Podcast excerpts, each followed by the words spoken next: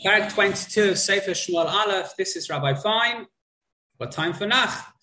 David Melech has now run to the caves of Adullam. Uh, he becomes the leader of 400 people. the Pasukim say they all have various different troubles.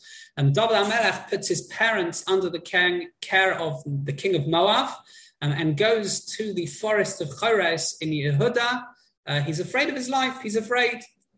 Shaul thought that David had gathered these 400 people to stage a rebellion. And that's what the Radak says. Uh, so he, Shaul demands loyalty from his servants. He was bothered that no one had informed him that his own son Yonasan had sided with David. Meanwhile, Doeg goes and tells Shaul that he saw Achimelech of the city of Nov, Ir HaKohanim, give David HaMelech provisions.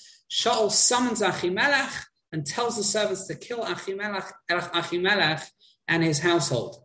Uh, the Gemara discusses this also, exactly what happened and how. Shaul felt that it was treason. They should have asked, uh, he felt, sorry, that they had consulted the Urim VeTumim. Only the king's allowed to do that. Um, and uh, that's what happened. Shaul's servants refused to kill Doeg. Uh, sorry, Shaul's servants, I'm sorry, refused to kill Nov, Ir HaKohanim, and Achimelech. Doeg killed 85 Kohanim and inhabitants, inhabitants of Nov single handedly.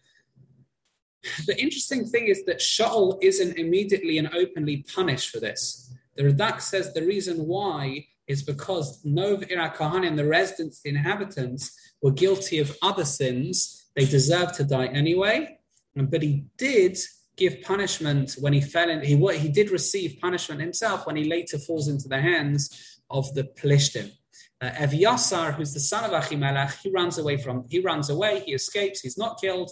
He informs David HaMelech, and he, David HaMelech, accepts responsibility for the fate of Nov.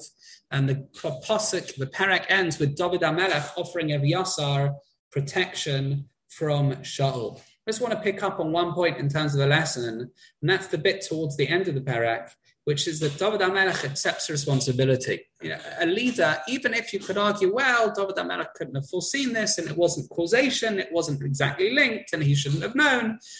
But Meister David HaMelech felt that he caused this. He had a hand in it, and therefore he takes responsibility for it and takes actions as a result. It's so easy for people to just not accept responsibility. It wasn't me, I didn't do it, I couldn't foreseen it, not my problem, a real leader, a David HaMelech, accept responsibility, says it's my achrayas, and then starts fixing things.